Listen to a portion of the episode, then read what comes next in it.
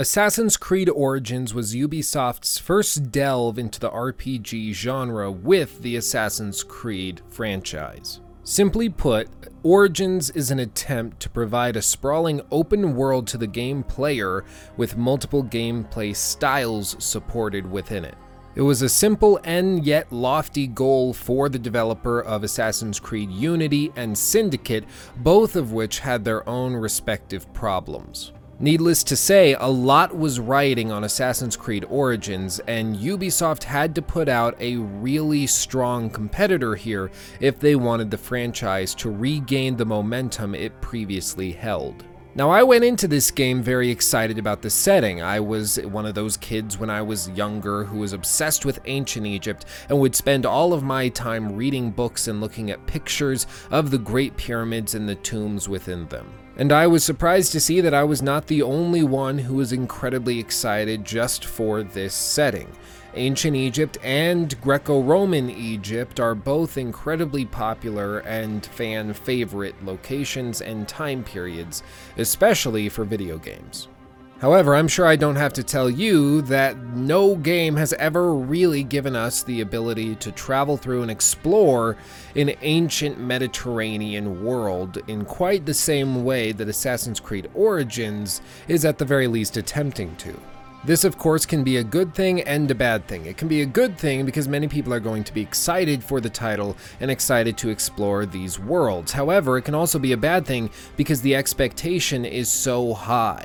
However, instead of shying away from this fact, Ubisoft embraced it. So where they could have created simply a recreation of Alexandria similar to what they did for Paris in Assassin's Creed Unity, instead they chose to go the route of recreating the entire country of ancient Egypt.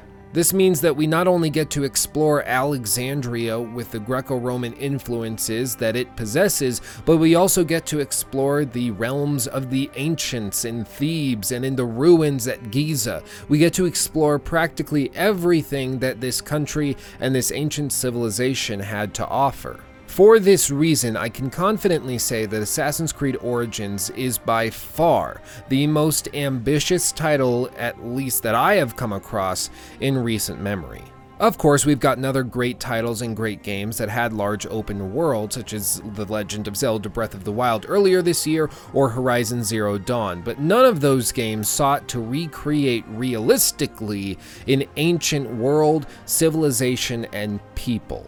They were ambitious in their own right, but nothing applies quite as much pressure as the historical accuracy demanded from these settings. All said and told, the game is incredibly large and very ambitious, and I went into it with an open mind and yet very, very excited. And it took me roughly thirty hours of gameplay to comfortably get through the main quest and roughly seventy-four percent of everything the game had to offer, at least according to the in-game statistics.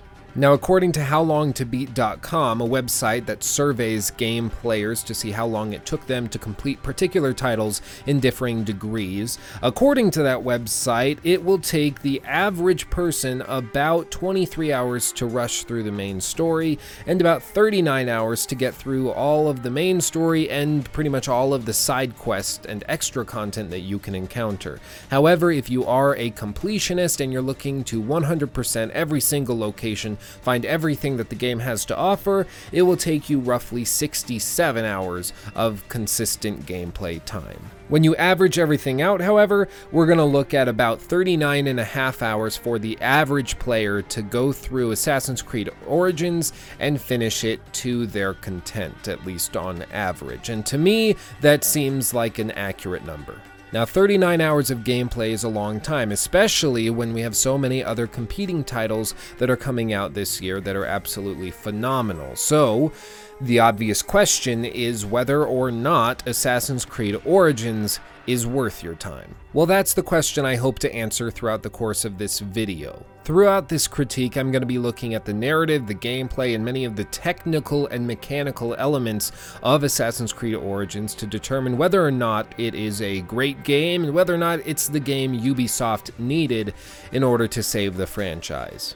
However, for those of you who have not played this game yet and don't want to encounter all of the countless spoilers we're going to be discussing throughout this video, I can say confidently that this is a game that you should play. Absolutely, I recommend this one hundred percent. Regardless of what console you're playing on, or if you're playing on P C, this game is worth your time. But that's enough build-up. As always, timestamps are included in the description box below for you to jump forward to whichever section you would like to hear, or if you'd like to watch this video in parts. And, as always, I highly value your feedback and would love to hear everything you have to say about this game down in the comment section below. But with all that said, let's get started. Starting off the narrative, let's discuss the new protagonist for Origins, Bayek. Now, Bayek is a Magi, who is essentially the ancient Egyptian equivalent of a sheriff or some sort of state marshal. He's in charge of enforcing the laws of Egypt and ensuring that its citizens are protected. However, this doesn't necessarily mean following the orders and rules and laws of the residing superpower, in this case, Rome. Now, this is actually often used as the justification for Bayek's actions, that his duty is to the citizens of Egypt and not, instead, to the Roman guards who are in control over those citizens. It's the typical Ubisoft Assassin's Creed power structure that they like to set up in order to justify the actions of their protagonists and avoid any sort of ludonarrative dissonance where you see a guy saying that he's the good guy and the, the hero and that he's actually helping, when in reality he's running around a country-sized map murdering countless thousands of people. For the sake of the game, Bayek does a good job, and I actually kind of like him as a protagonist, and I started to like him more and more as I went through the game. Bayek does have a backstory, however, we don't really get to play through much of it or see much of it, at least not until much later in the game. They really break it up here to the point where many people who have played the game uh, that I've spoken to haven't actually followed it hardly at all and can't actually tell you what Bayek is doing and why he's doing it at a given moment. They've sort of checked out. And I can actually sympathize to this feeling. I wouldn't have been able to follow the story unless I was actually playing through the game intently focused, because I knew I was going to be making this critique. If I had just casually been playing through the game, I'm sure at some point I would have mentally checked out and gone about just running, doing small missions, not really paying that much attention to what was going on. For this reason, I would have liked to have seen more small character building moments early on in the game to, in a way, sort of loosen up Bayek as a protagonist to the audience. But they do come later in the game with small interactions, especially with Aya, Bayek's wife, and some other main characters that come into the plot about fifteen or twenty hours in. Now, what is Bayek's story, you may ask? Why is he doing what he's doing in the game? Is there a motivation, or is it the typical sort of Assassin's Creed, I need to do this because reasons type of scenario? Well, actually, he does have a story, and it's pretty simple. Basically, Bayek's son has been murdered, and he is hoping to achieve some sort of revenge against the parties responsible, and he uses the help of his wife and many others along the way. However, as he seizes this revenge, he realizes that he actually has a greater duty to his kinsmen, and then he forms what will eventually become known as the Assassin's Creed in order to fulfill that duty. The main problem with the narrative, however, is that this takes a long time to unravel, which we'll discuss in a moment. Before I get into some of the negatives of the story, however, I want to just say that Bayek's interplay with his wife Aya is actually pretty fantastic. I really enjoyed these moments where we got to go through gameplay sequences or narrative sequences together. They clearly care about each other, but eventually they choose to part paths for the sake of the greater good, at least as they see it.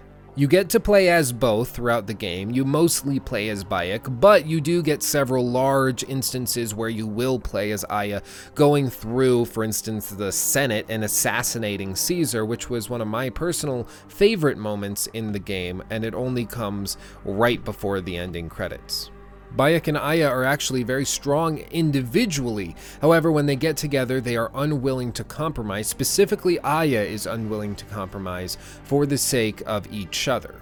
Throughout the game, Bayek is doing what's best for Egypt, at least as he describes it and understands it, and Aya seems to be helping Cleopatra no matter what she's doing, even if it seems to be for her own self-motivated reasons as opposed to the greater good of Egypt as a whole. Bayek is constantly explaining frustration and expressing this to Aya, however, she's unwilling to listen, saying that they owe Cleopatra so much and they should just get over it and deal with it because she's the best they've got. There's a few ways you could look at it. You could say that this is the typical uh, empowered woman that's striking off on her own and doesn't need a man. However, I don't think it's that at all. I don't think this is a Ubisoft attempt to preach feminism. Instead, I actually read this as simply two people who are highly motivated and conflict with each other as a result of those motivations and ambitions. It's a tale as old as time. Two people get together because they're attracted to each other ambition, but eventually that very ambition, the very thing that drew them together in the first place, actually comes to drive them apart. At the end of the game, after the creed has been established, Aya and Bayek choose to go their separate ways because their personal relationship is actually preventing them from serving the greater good as they each see it. Aya needs to go off and kill Caesar, and Bayek needs to help out the people still in Egypt.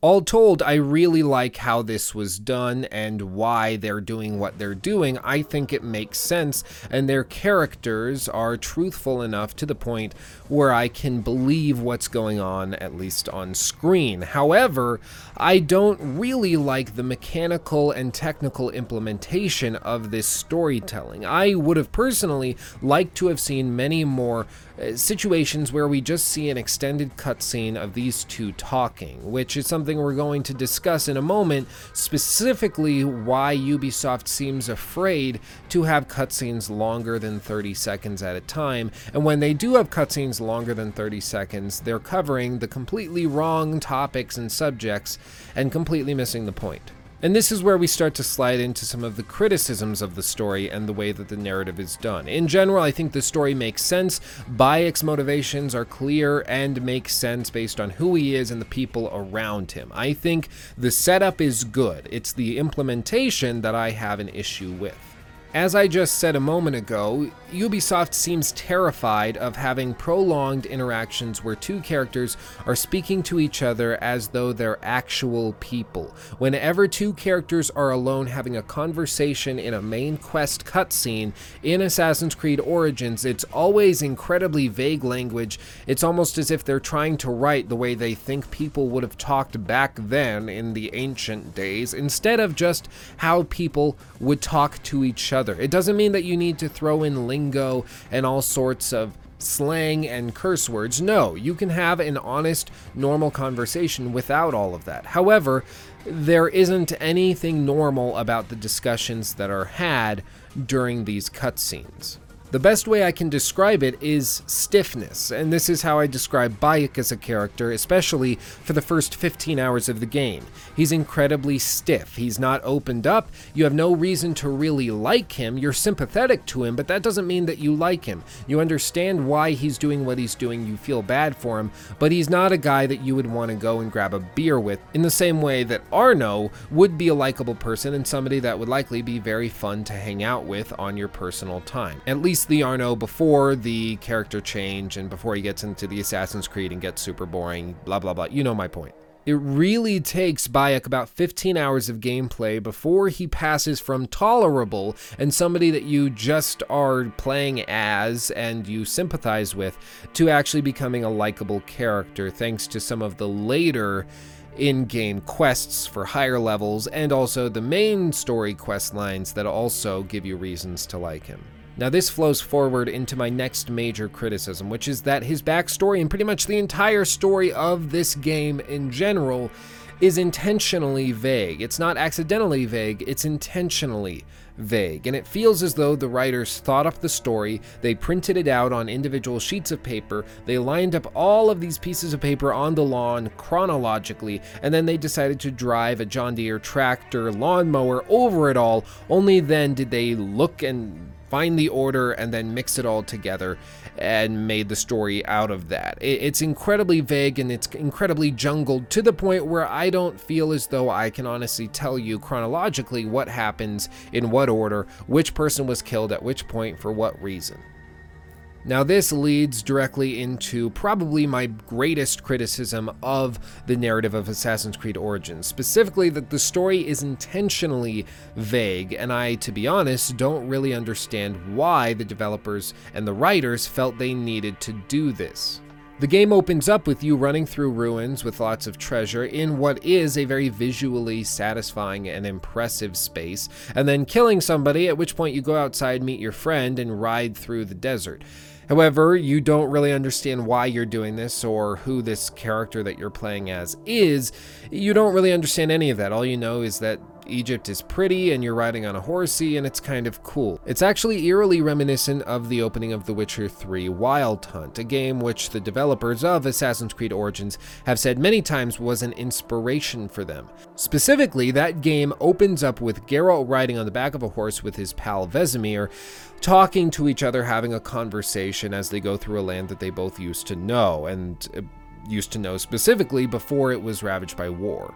In the opening of this game, we ride on the back of horses with an old pal of ours through a land we used to know before it was invaded by a stronger external force that we personally don't really like or agree with. That is very reminiscent. Maybe it's a tip of the hat to The Witcher three, or maybe it's just a coincidence. Nonetheless, they are very similar.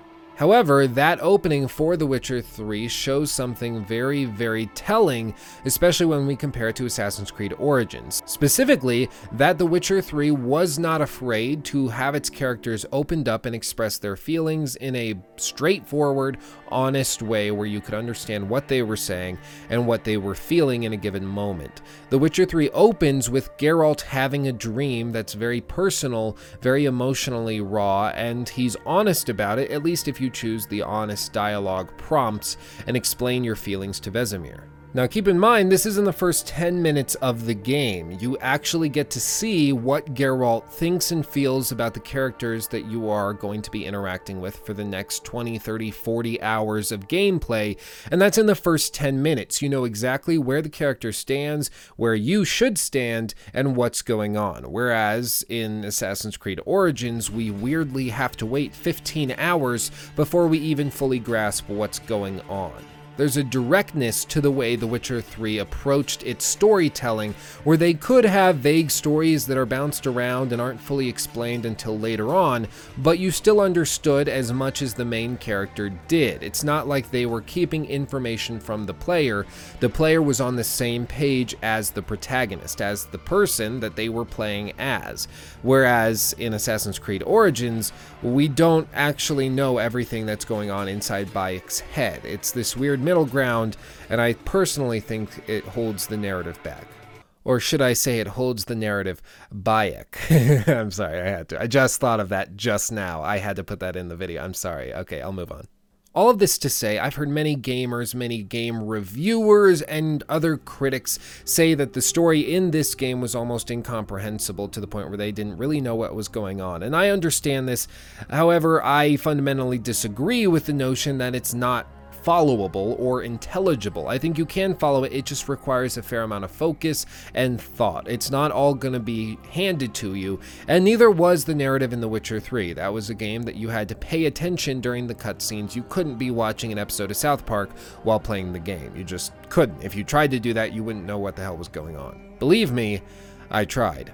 Now, whenever there's a fundamental design issue with the game, I always like to try to figure out why it was designed that way, because clearly this was a choice. The way the story was structured was something that Ubisoft chose to do, that Ashraf Ismail, the game director, chose to have as a structure for the story and a setup for all of the characters and the narrative as a whole. Why did they choose to do it? Well, as far as I can gather, and from my own understanding of their writing process, and just my My thoughts in general trying to figure this out, Uh, the only way I can justify this decision is because it acts in many ways as a carrot on a stick for the player. Essentially, they're afraid that if you know exactly what's going on in Bayek's head and exactly what's going on, that you're going to lose interest and aren't going to feel the need to continue playing. You're going to know exactly what's going on, and there's no going to be no real reason to continue. However, this is a fundamentally wrong idea, at least I believe so. It can be done correctly in many cases, but I don't think a video game is the place for it. What I mean by that is that the narrative is held over like a carrot on a stick over the player, basically the horse's mouth, in order to drive them forward, to allow them to continue, to give them a reason to basically continue playing the game and not quit on it. As they say, too much of any good thing is a bad thing, and in this case, it's very, very true. You can have a vague story with vague mechanics that are told in a vague way. However, it can eventually get to the point where it's overkill, and it's so vague that it's completely incomprehensible. Simply put, these types of story mechanics can go very badly very quickly, and they tend to work in this way. They start with an interesting build where you get intrigued by what the characters may have to tell and what their backgrounds may hold. Then, it continues to intrigue you as you learn more about each and every single one of these characters and their motivations, why they're doing what they're doing, and what they're going to do next. Then after that, you begin to doubt the future of the story and whether or not the writers actually know what they're doing, and whether or not the story will resolve itself comfortably and to your satisfaction, at which point you are disappointed because you realize the story actually isn't very good, and they didn't actually have anything in mind. They were just writing plot twists because they thought a plot twist was a good idea, even though they hadn't justified it within their own mind to begin with, at which point you get one other mediocre resolve where they try to tie everything together right before everything ends, and you're left with just a mediocre feeling as the result of a mediocre story. And unfortunately, Assassin's Creed Origins is really no different. As the story continues and as it goes on, you learn more about the characters, you start to like the characters more, but the last hour and a half or two hours of the main quest is almost completely nonsensical, to the point where it's jumping around so much, it's going through characters like tic-tacs through a tic-tac addict. I don't know, that's the only thing I could think of in terms of an analogy.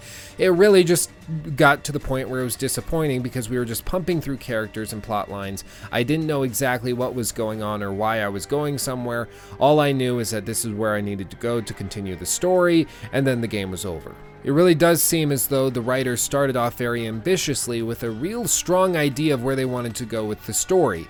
However, as they began working, they realized their goals were too lofty and that they were going to need to pull back. So they began to pull back and simplify the story. However, they realized that they had already set up many other plot points, characters, villains, and motivations that they needed to justify in the later game, and so they tried to wrap it all together very quickly and rashly. And it just didn't turn out well. All told, the main story of Assassin's Creed Origins really builds up nicely, but leaves you wanting more, and the resolve is completely unsatisfying and frankly disappointing when you realize the writers didn't actually have anything in mind for these major plot points, and instead were just kind of guessing and trying to create something interesting for the sake of creating something interesting, as opposed to telling a story that they felt really needed to be told. And with that, let's move on to the side quests. The side quests in Assassin's Creed Origins is something that was greatly discussed and debated leading up to the game's release. The game director, Ashraf Ismail, said that this was going to be a major focus of the game and that they were focusing on trying to deliver a story and a narrative with every single side quest, so you never were performing actions for no reason. You were doing everything for a purpose, for an actual person in the game world. And I actually have to say, they succeed in this. Every single side quest I encountered had characters that needed something for real reasons, requested my help, and I helped them and got an actual response from those characters as a result of my actions. It was fantastic, it was phenomenal, it was something I didn't expect to see and enjoy as much as I did. However, it was not perfect.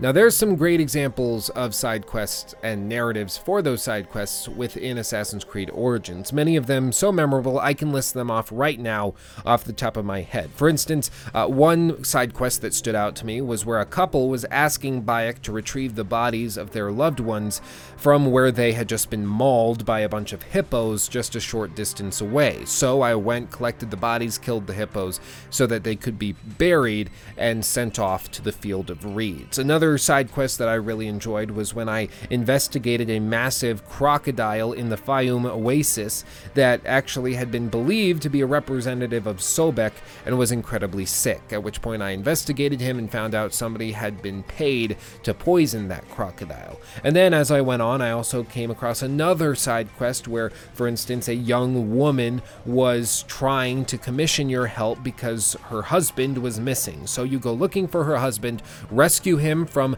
a small island where he had been deserted and was being attacked by crocodiles. I killed the crocodiles and took him on a boat back to this woman who claimed she was his wife, at which point I realized that she had actually gotten this man incredibly drunk and had forced him to marry her because she wanted to be married, at which point the woman's brothers came out and I killed them in order to let this man go free. And one of my favorite small details from this game entirely was when I was doing a side quest and helped a uh, N P C who was a playwright find and save his manuscript that had been seized by some of the Roman soldiers, a play which would later be called My Pharaoh Lady, which I just love so much I can't even explain it.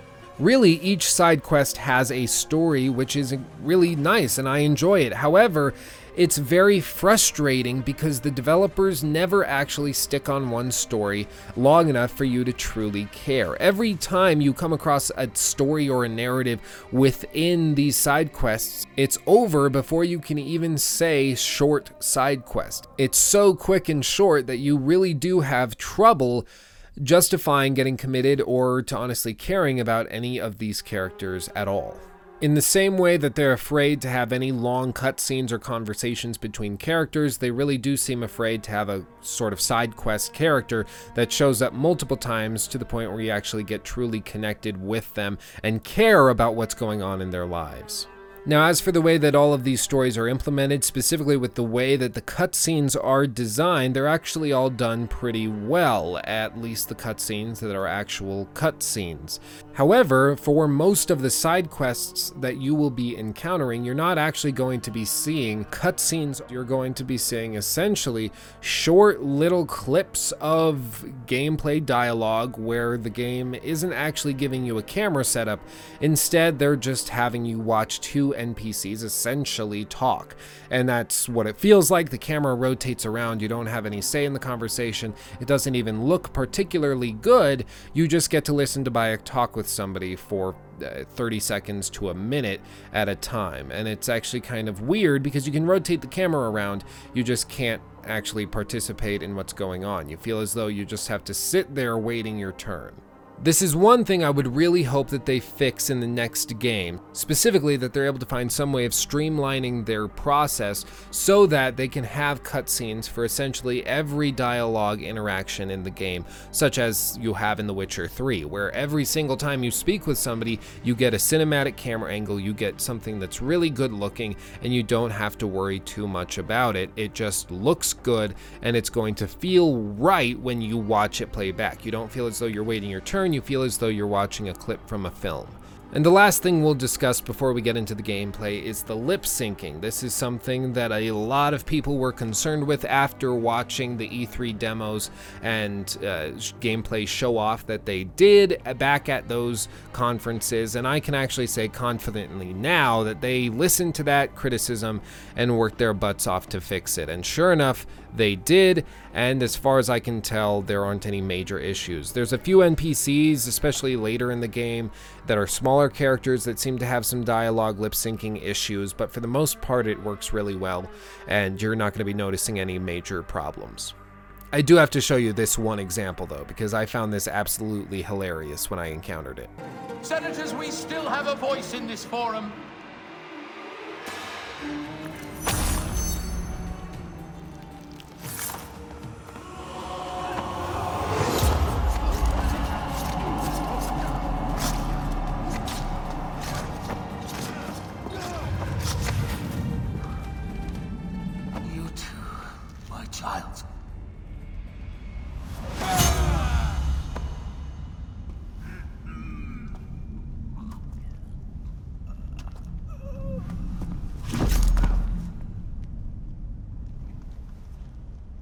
servant is dead, you are free now!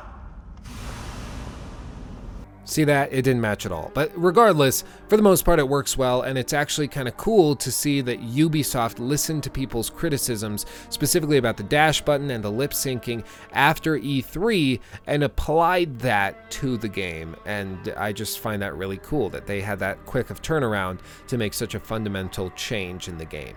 And so, in closing, the narrative for Assassin's Creed Origins is actually fairly decent and the characters are likable enough.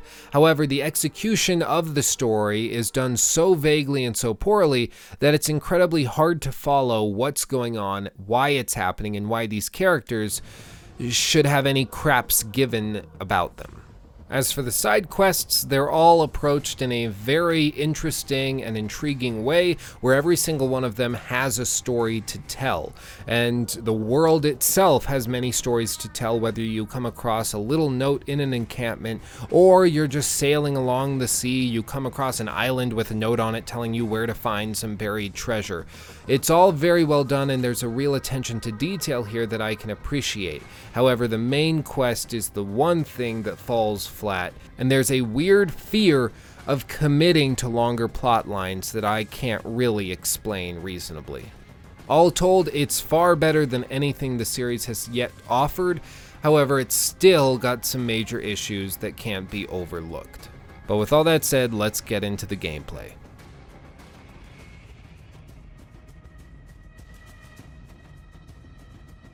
Now, to start off our discussion of the gameplay, the first thing I have to let you know is that the game's world is gigantic. That's really all I can describe it as. It is massive, it is huge, there is tons to do, and it's very densely packed, while still being believable as a livable and habitable space. So often when we play big open world games like this, everything is so stretched out and empty that it doesn't feel as though it's a real place. But Ubisoft's recreation of Ancient Egypt is just that, and is believable. To accommodate this world design and the effort they put into this, Ubisoft got rid of the minimap and instead went with a compass at the top of the screen, similar to what we had in Skyrim and other such open world titles. This is done to keep you from staring at your minimap and instead direct you towards a compass that you can glance at and then go back and drift your eyes down back towards the open world that they spend so much time and effort crafting. The H U D is also incredibly customizable, which I greatly appreciate because I tend to be a bit of a H U D snob. I really don't like most heads-up displays. I find they're incredibly crowded and have so much needless information displayed. However, everything is going to be customizable on this to the point where even on consoles, you can get it down to a very minimalistic view so that you get exactly what you want to see and so that you can enjoy the world that they've created. And it all works really, really well. The idea that I can explore Ancient Egypt and the detail they've put into this, I can climb through the pyramids, looking in old tombs I find in the sides of hills, and I can even fight Anubis at one point. Like, it's so incredible to me, and as a nerd for Egypt, I absolutely love it. I just can't even explain how much I enjoyed exploring this world. I recognize that for other people who are not big fans of Ancient in Egypt, it may not be a big deal and it might not matter that much to you,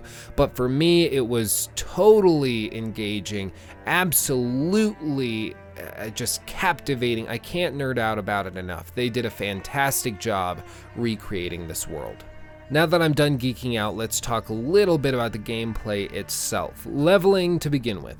Leveling in past Assassin's Creed titles has been there, but it hasn't been very crucial or critical. In Assassin's Creed Syndicate, we could go up to a level nine and we could be fighting all of these heavily armored and powerful characters, but it really didn't feel as though leveling was that big of a deal, and you didn't actually know at which point you were going to reach a certain level. It was kind of just up in the air and lightheartedly tacked onto the game. However, as I said at the beginning of the video, Assassin's Creed Origins is a concerted effort to make this a step towards an R P G first and foremost, and that's what they tried to do here. There's forty levels that you can reach, each of which are going to unlock an ability point, and you can unlock ability points also by reading stelae throughout the world. These ability points can be spent on, of course, abilities that will unlock new things that Bayek can do or that Senu can do as well. All of this is based on X P that's gained through performing certain activities or completing quests or discovering locations, and so it's a pretty standard affair as far as R P Gs go. However, there are pros and there are cons to the system. The pro, of course, is that it is clearly outlined how exactly you will progress and you can plan your gameplay accordingly. It follows practically every R P G in recent memory using this design, and I actually really enjoy it, and I think it's a good thing that Ubisoft went this direction, because I think that this is what the game should have been doing all along. The con is that this constantly affects the way that you interact with the game world, often in a bad way. I actually found myself putting aside side quests that had low X P rewards in favor of chasing the high X P ones instead. As far as I can tell, the amount of X P awarded is almost exactly proportional to the amount of effort that the developers put into it. One side quest, for instance, I actually did the math on this, one side quest that gave out fifteen hundred X P that I encountered was actually completable in three minutes and twenty-two seconds. At least that's how long it took me. Whereas one that was worth thirty-five hundred X P took me thirteen minutes and forty-three seconds to complete, and was, to be honest, more fun.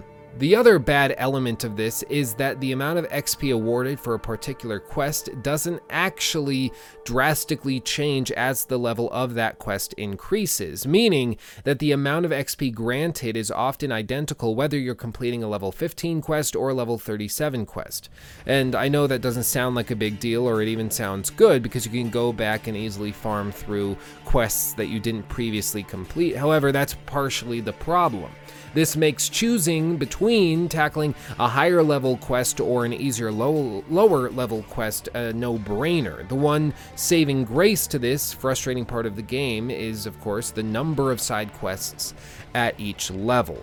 This is a highly curated and carefully arranged system so that each side quest doesn't necessarily get harder uh, to complete as you go up in level, at least on a mechanical level. In a technical level, they do, uh, meaning specifically that the enemies are going to get higher level, they're going to have better armor, they're going to have better gear, they're going to have larger health bars, but on a mechanical level as to what you're doing, it won't require more skill to complete a level thirty-seven quest as opposed to a level twenty-seven quest. Furthermore, the number of side quests available at a particular level are the same as the number of side quests that will be needed in terms of X P when combined with the main quests for that level, to level up to the next level, where the process just repeats. This basically means that everyone is going to have the exact same experience, and for an R P G, this is not good.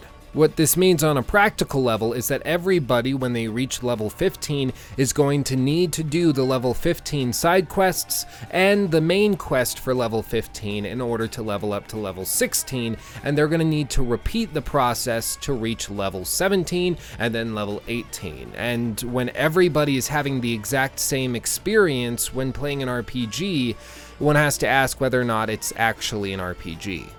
Now, of course, this is Assassin's Creed's first attempt at creating an R P G, but moving forward, they will need to fill the world with either more side quests of this length or lengthen the encounters and increase the X P reward for each of these quests in order to ensure that everyone can experience the world in their own personal way. Now that brings up the topic of gear levels. Gear now has levels too, and can be crafted or purchased or upgraded using blacksmiths in the world or using materials that you collect in the world as well. Having shifted towards an R P G, this was, of course, a design must, and it actually works really well. If you have a weapon that you like, you can then upgrade it for Drachma as you level up, which I actually really enjoyed, because I found a pair of dual daggers that I really liked, were legendary in terms of their classification. I wanted to keep using them, and I was able to upgrade them to my current level every time I leveled up, so I could keep using them, and they would have a comparable damage output. Now, there are heavy weapons, light weapons, speed-based weapons, and generic sort of middle-of-the-road performing weapons, and the leveling system doesn't actually build your character around just one of these types of weapons, meaning that you can play really however you want throughout the course of the game, allowing you to quote-unquote role-play as you see fit. And I actually really liked this design choice because it made it so as I leveled up, I didn't feel as though I had to commit to my dual uh, dual wielding swords. I could actually go and try out a mace or a spear for a particular encounter. If I noticed they had a certain type of shield configuration, I could adapt to the world and to the way the enemies were approaching every interaction. And I actually really like it. Some people I know won't like it because they'd rather specialize under one weapon and just use one. However, I actually found myself feeling the opposite. Now, the detail in this game is absolutely incredible. The A I has been noticeably improved, and I'm going to discuss these details later, specifically once I get into some of the stealth discussion, so don't worry, we'll talk about it. But I can say the A I has been noticeably improved.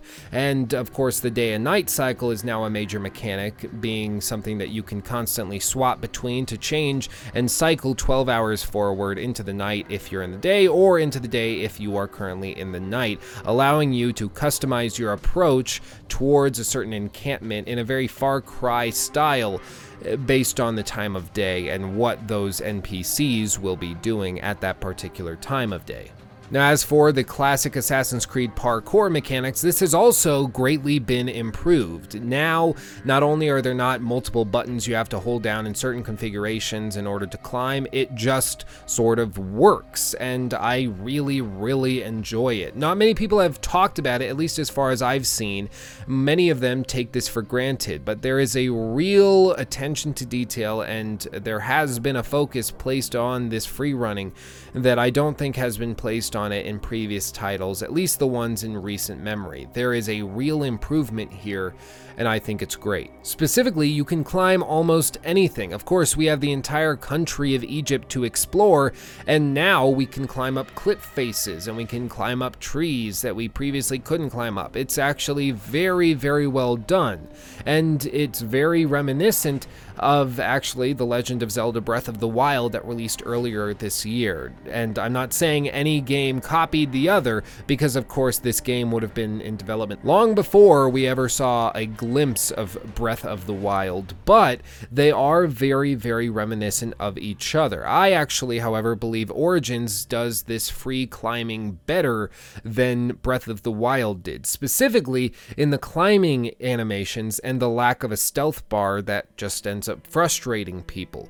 When you're climbing up a wall or a cliff, Bayek's hands will actually reach for the contours in the rock or the building, whereas in Breath of the Wild, Link just sort of shimmies his way up a particular cliff face, palming it like a basketball. It's actually really high quality in terms of the animations that they've put into Origins, and I think it's better than any other game with free running that we've seen, at least on this scale.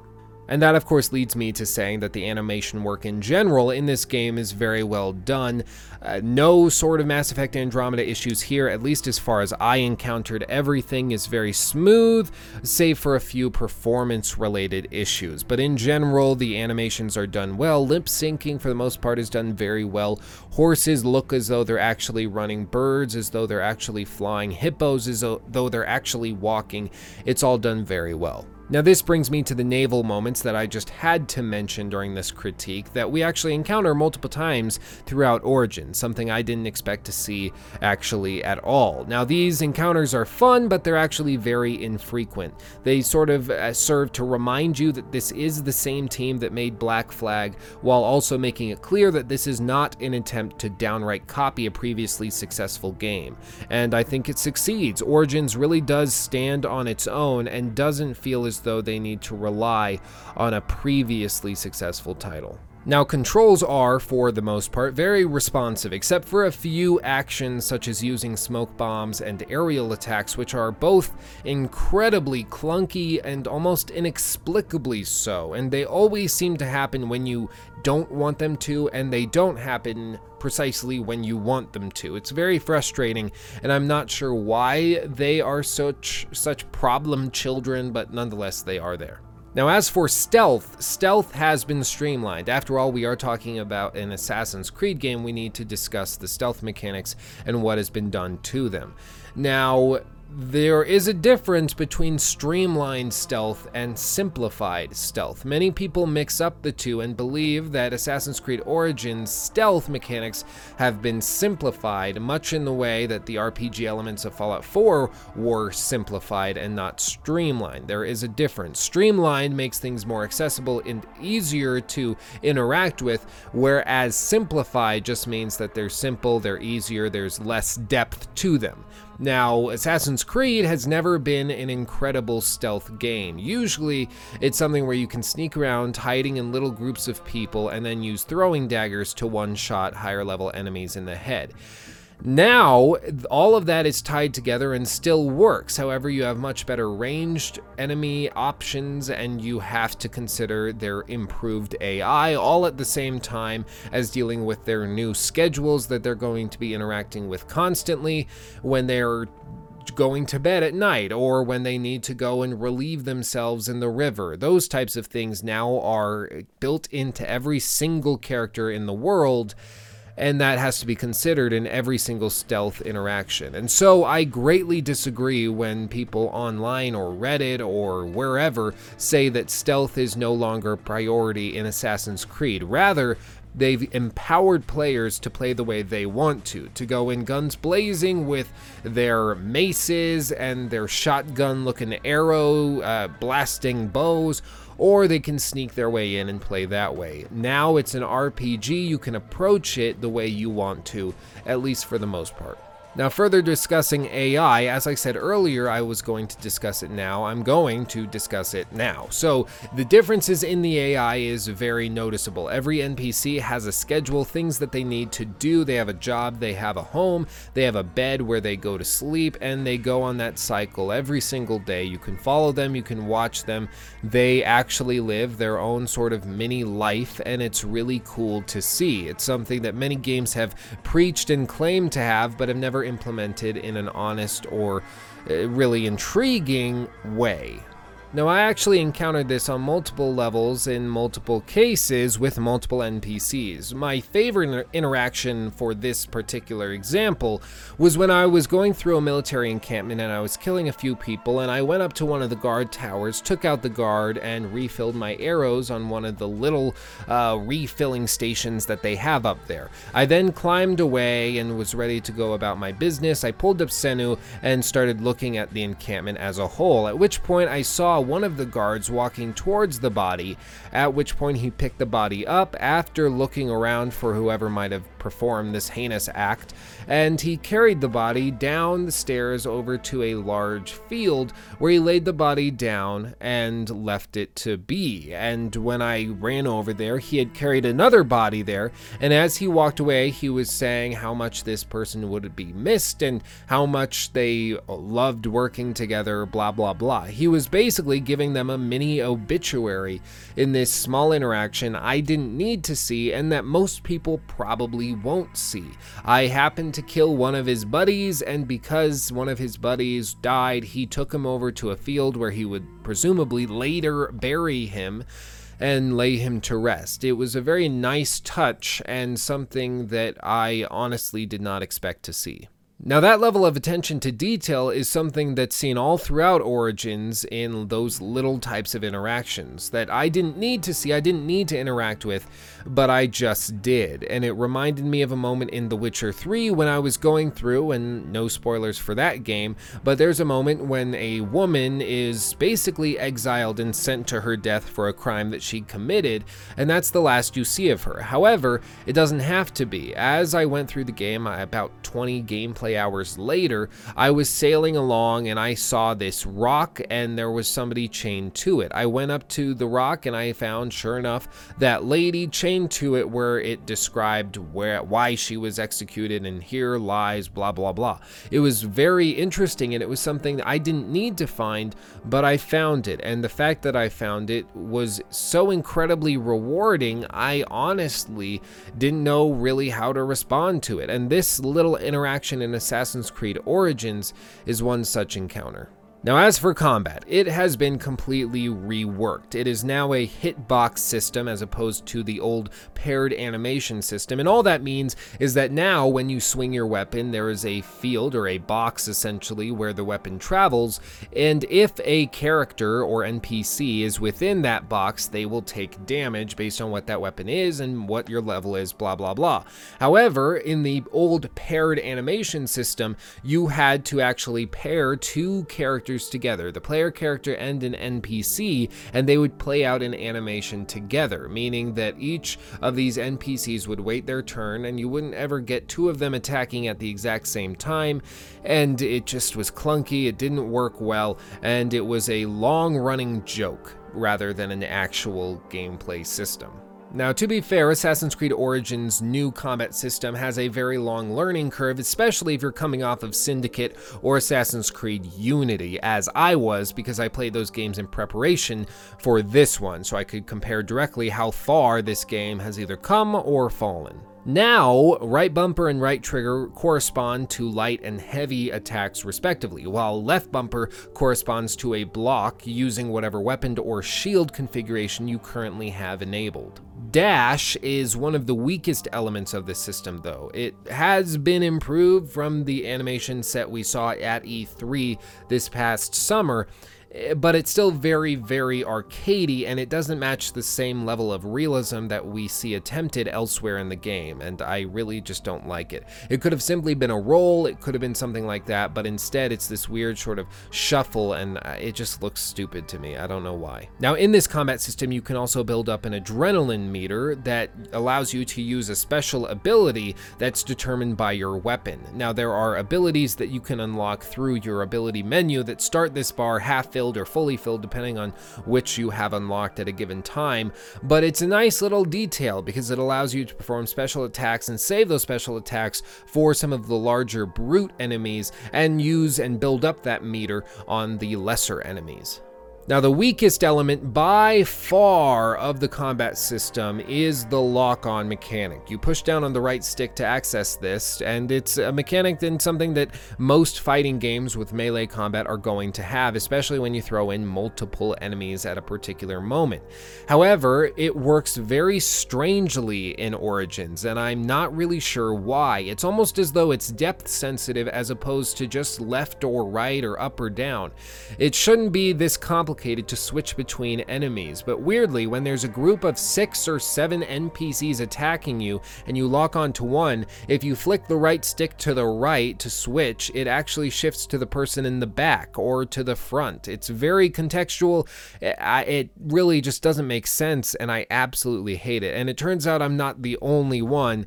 It seems to be the most hated element of the game, and it's something that I do have hope can be patched and fixed in the future, because of course it is just a little mechanic. I'm sure it's just a few pieces of code as to sensitivity and and how it calculates which enemy it should switch to, and I'm sure that can be improved, so maybe in a month it's not going to be an issue, but as of right now it's incredibly frustrating. Now, with that having been said, this is an attempted R P G, so there's multiple ways to play through and to approach the combat in this game.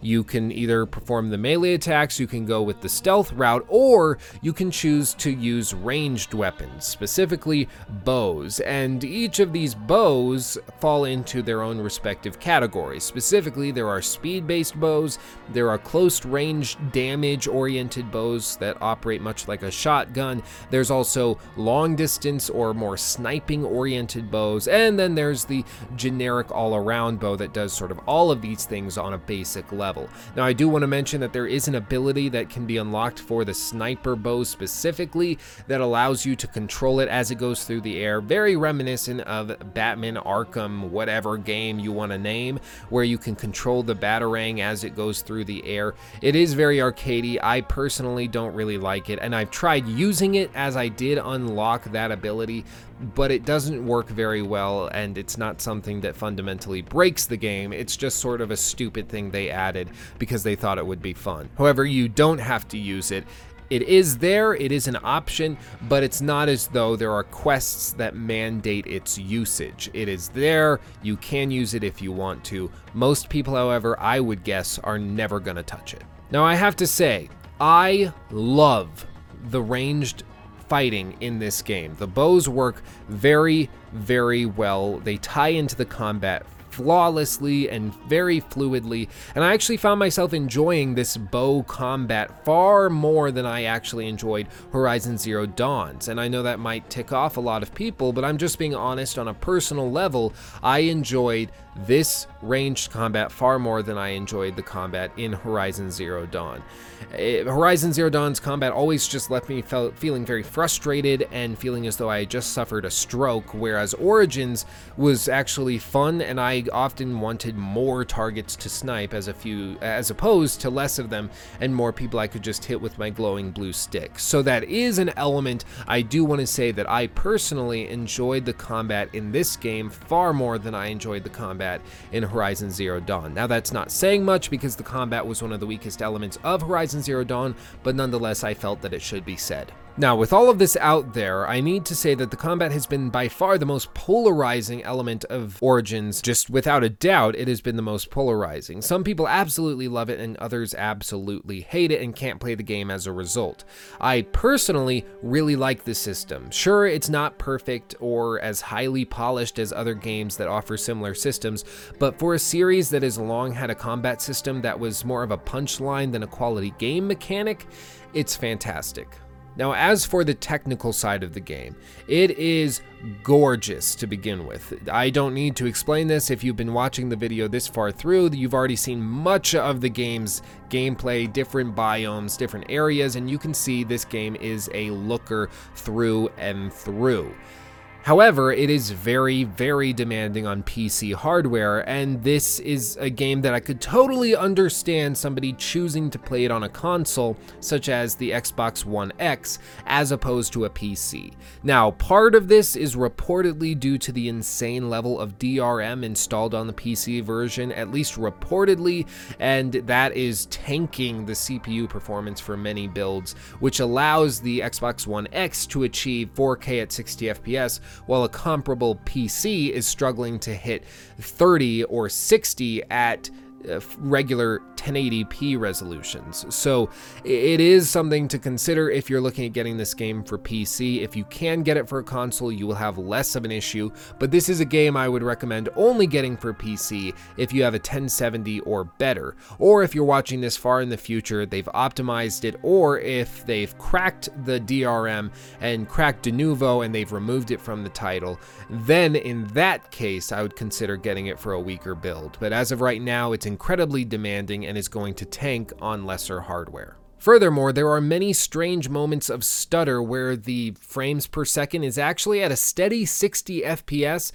but the motion on the screen drops to what looks like twenty F P S. I'm not sure what causes this, but it's totally and utterly immersion breaking, and it's incredibly frustrating.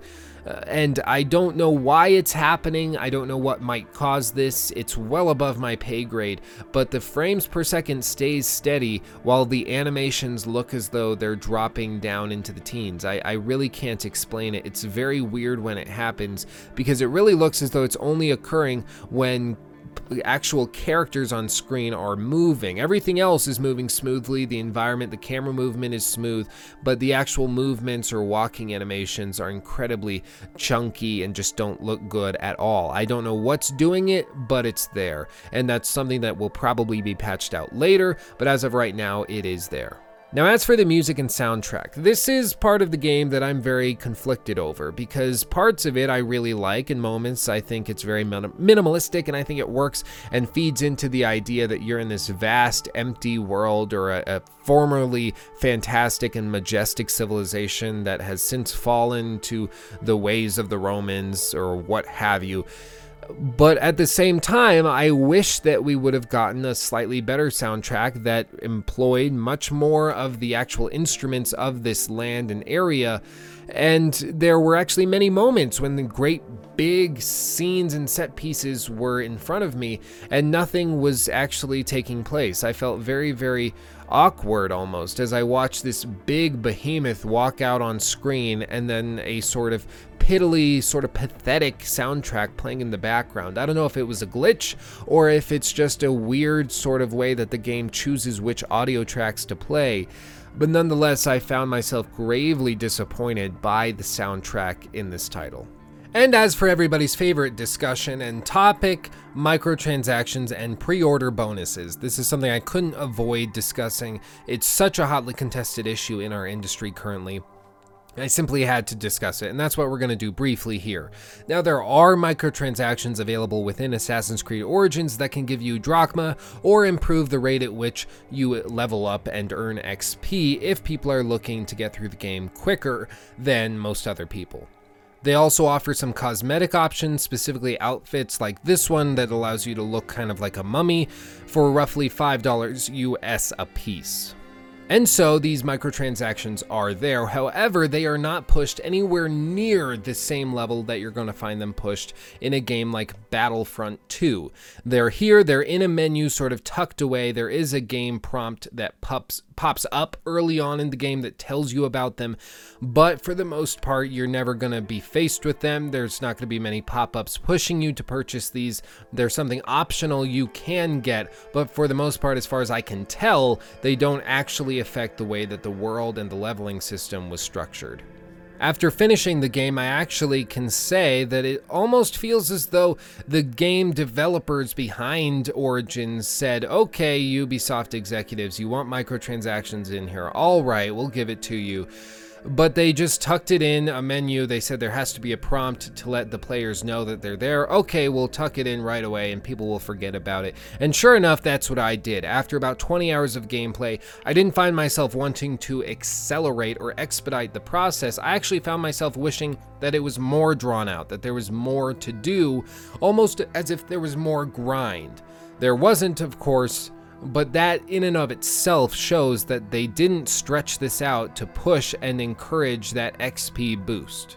All in all, I don't think the microtransactions are a real issue in this game. They are there, and if you consider microtransactions an inherent issue, then of course I guess it would be an issue. But for the most part, they don't affect the way the game was structured or created, which is a nice change of pace from what we see typically in the modern triple A title. Now, as for the pre-order bonus, this is something I've always not liked, the fact that they cut a mission out and added in. If you pre-order the game and you have to buy it externally, if you do not pre-order it. However, having played through this pre-order mission to test it out, I can say that it's actually fairly short. It's called The Secrets of the Pyramids, and you go through basically climbing at the top of two pyramids. You find a couple objects, you put them together, and then all of a sudden it's kind of over. It's incredibly short. I believe I was done with it in about ten to fifteen minutes, and it was incredibly unsatisfying, didn't offer that much X P, and it has a level recommendation of twenty-four, meaning that most people people who pre-order the game aren't going to get to play through that mission until several days after they began playing, if they're playing it a lot, not to mention if you're just playing it casually on the couch over the weekend.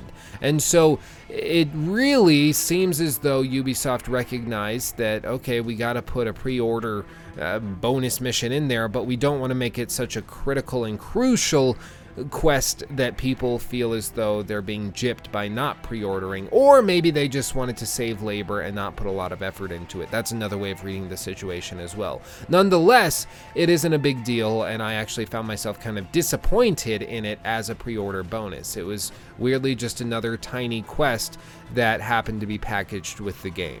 Simply put, this particular instance, there was no real harm, and so I feel as though there's no real foul. Maybe I am making justifications and I'm justifying the terrible business practices of this company, but to me, if I don't see a real issue here, I can't really criticize it too heavily. If these microtransactions affected the way that this game was designed and the way that they approached the design of the game, of course I would criticize it, but as far as I can tell, it didn't.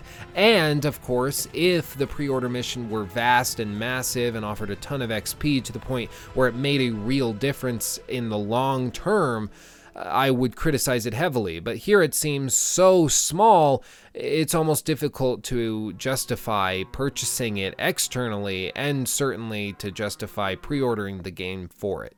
But that's about all I have to say there. And so, in closing, I do want to say that Assassin's Creed Origins has been one of the most impressive games I played this year, knowing how much work went into it and how far this series has come.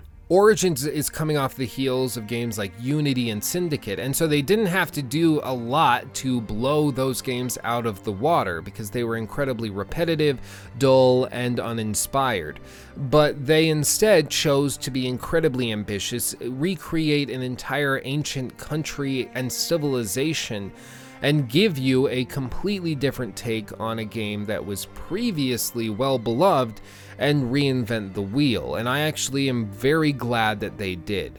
In a time in our industry where open world games seem to not have a lot of care put into them anymore, they're just large maps with a ton of small, menial tasks to be performed, Assassin's Creed Origins is actually a welcome change, and the fact that it comes from Ubisoft is a little surprising, to be honest. I can only hope this is a permanent change of pace and of attitude towards these types of games, at least from Ubisoft, because if we get another game in the same style, in the same franchise, from the same teams, we are in for a real treat.